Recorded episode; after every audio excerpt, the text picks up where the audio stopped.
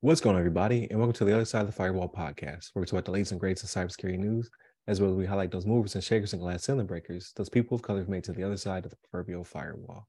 My name is Ryan Williams, and I will be your host for the entire week. Unfortunately, Shannon could not make it. Uh, I've not flown solo in a couple years. Usually, I either have a special guest lined up or uh, either Levon or Shannon or somebody. Um, so bear with me uh, as I learn how to do this uh, solo sometimes. Um, the plan going into the, the future is that I don't take any breaks, right? So uh, maybe for like major holidays, I might take a break. But if I can't uh, secure a co-host, a special guest, guest or something like that, I still want to produce a uh, a week's worth of episodes and just build that consistency.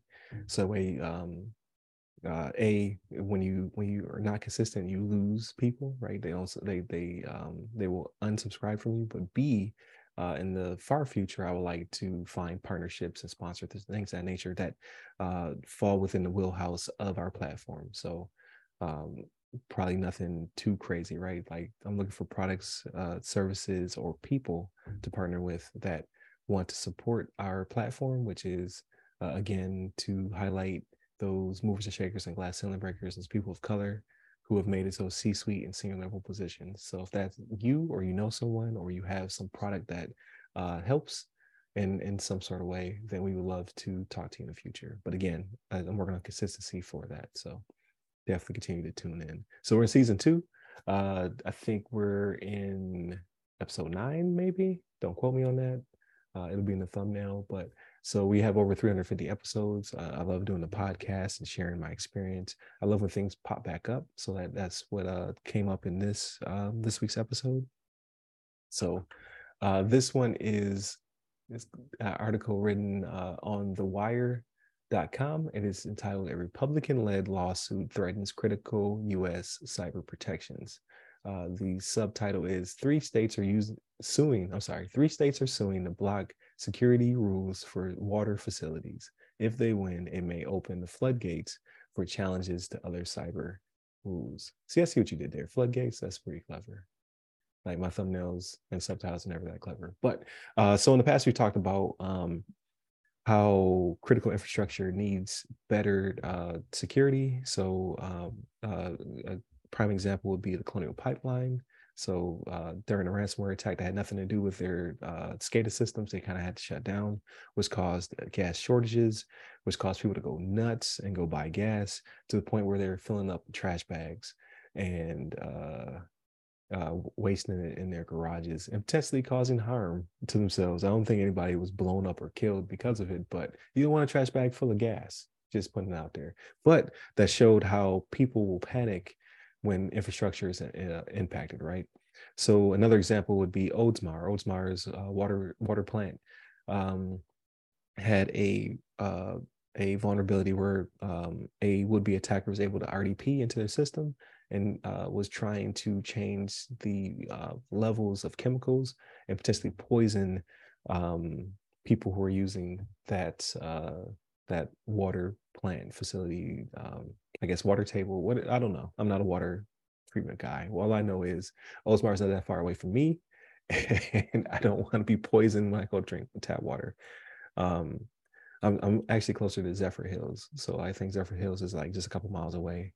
Um, so if you ever see Zephyrhills water in your um, grocery store, that comes from right down the street from where I'm at, and I don't want that attacked, right? So um, as to cause pain or inflict damage or cause a water shortage. And then there's no bottled water in my neighborhood because everybody's like, you can't drink the tap water. So everybody has to go buy bottled water. Um, but I say all that to say that this kind of is a impediment, right? So we don't play a lot of politics on this uh, podcast. We only talk about the laws and policies when they um, have an effect on the the uh, the field or the people within the field, right? So uh, I'm not choosing a political side. Um, but this uh, lawsuit um, is uh, because of the Biden administration's push to tighten the cybersecurity of U.S. critical infrastructure, which has drawn uh, its first major lawsuits, sparking a court battle that could weaken the federal government's ability to protect facilities and devices that underpin American life. So, uh, what it's basically trying to, to say is that this lawsuit may cause other um, problems when it comes to all of the uh, policies the administration has been pushing out recently to do with cybersecurity, critical infrastructure, things of that nature. Um, know it's also going to start to have implications in medical and thing and other things.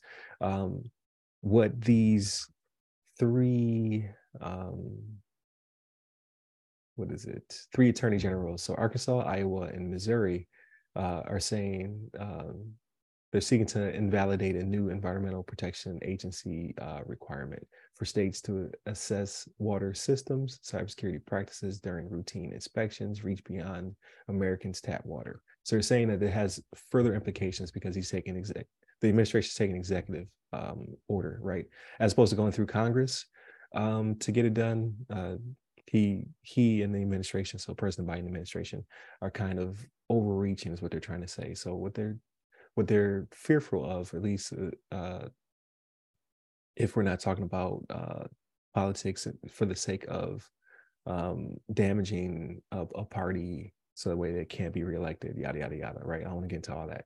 But what they're trying to say is that um, big bigger government having uh, their hands in to uh, policy and procedure of the public and private sector without congressional approval is um, a, bridge too far. So now trying to push back on it. But in doing so, uh, if they invalidate some of these these um, these not laws but executive orders that were starting to go into effect, it'll have a ripple effect, right? So it can go into okay, uh, the administration wanted to do water plants, and then you push back on the EPA to make sure that didn't happen without congressional approval. Oh, by the way, also we had an issue with hospitals and their PII, and there's an executive order that was going through, so that one needs to be pushed back, and then so on and so forth. So it's kind of the politics is getting in the way of the protections. So I, I as a cybersecurity practitioner, um, want to make sure that there are rules and regulations, and that these rules and regulations are have some kind of standard, right? So let's say I'm just speculating in the future, if this were to get squashed, but still needs to be done, now the states get involved, right? So, okay, the federal government can't make up their mind, they can't get through Congress, yada, yada, yada. So, at the state level, let's have a New York water um, uh, treatment um, control policy and procedure. Let's have a Hawaiian one. Let's have a Iowa one. Let's have an Arkansas one. I don't necessarily believe like I'm I'm I'm glad that people care and they want to protect their constituents uh, and keep civilians um, from harm. So that way, a a state actor or um, some nefarious person doesn't attack our power grids, our water, and what have you. But I don't want 50 different states having 50 different uh, rule sets. Like that's that's not or or none at all because they can't make up their mind, right? So uh, the the balance between overreaching and uh, creating a standard uh, I, I, can see an argument of, of, being put placed on both sides, but my fear is that nothing happens, and then we don't protect our critical critical infrastructure, or everyone has their own opinion. We have fifty different um, rule sets where every state has their own controls for um, said critical infrastructure. So what I hope happens is that um, this kind of plays out and then it there's some tweaks made some concessions made maybe it does have to run through congress to make it uh, law and gospel but there's one federal regulation that will have controls processes procedures at, attestation all that good stuff uh, from a standard such as NIST um, that goes into effect. So that is where i'm at with it. Like i don't i don't i don't necessarily care how the sausage is made I just need you to land this plane and figure out a standard and go from there. So, but I thought it was a pretty good article. It's, it's interesting to see how politics has uh, ramifications on everything that, because uh, I'm not a big politics guy, right? Like I pay attention uh, enough, but I never really get into the the more granular details. But now being on the cybersecurity side and seeing how that is the focus because of our our rail systems, our water treatment plants, our power grids, so on and so forth, are so vulnerable. Now I'm starting to pay more attention to politics because uh, as the these politicians and administrations um, make up rules, they have uh, very big impacts on the way I do and conduct business, um, as well as what I have to uh, continue to learn, right? As the standards uh, change, evolve, mature, um, or in this case, potentially splinter, I need to be aware of all that stuff as well. So I think it's pretty interesting. Uh, so if you're not into politics, I don't blame you. It's it's it's crazy, crazy, craziness out there. However, um, the implications can definitely impact um, you and your family's well-being. So definitely, uh, you know, to peek in from time to time see see what's going on out there. But uh, we'll continue to keep you posted on this one. I, am pretty sure it's going to be ever evolving. Um, I can see in the next uh, few months this kind of play out a little bit more, and then we can kind of figure out like, okay, uh, so it is going to go through, but it just needs to go through the proper channels, quote unquote, uh, or um, it's not going to go. And then now we have to figure out like what is each state going to do? What is each municipality going to do? Uh, will the industry be able to regulate itself? things of that nature. So uh, continue to tune in. Uh, again, like, share, subscribe, all that good stuff. Uh, please let me know if you know someone um, who should be on the show. So either as a special uh, co-host or as an interviewee, so on and so forth. So and then uh, stay tuned because we do have some some guests um, in the next few weeks. Um, hit us up by all of our social media names uh, or all the social medias that go by our name, uh, as well as hit me up personally. I'm at RyRy Security Guy. That's R Y R Y Security Guy. I'm on Twitter, Clubhouse, and LinkedIn. Stay safe, stay secure.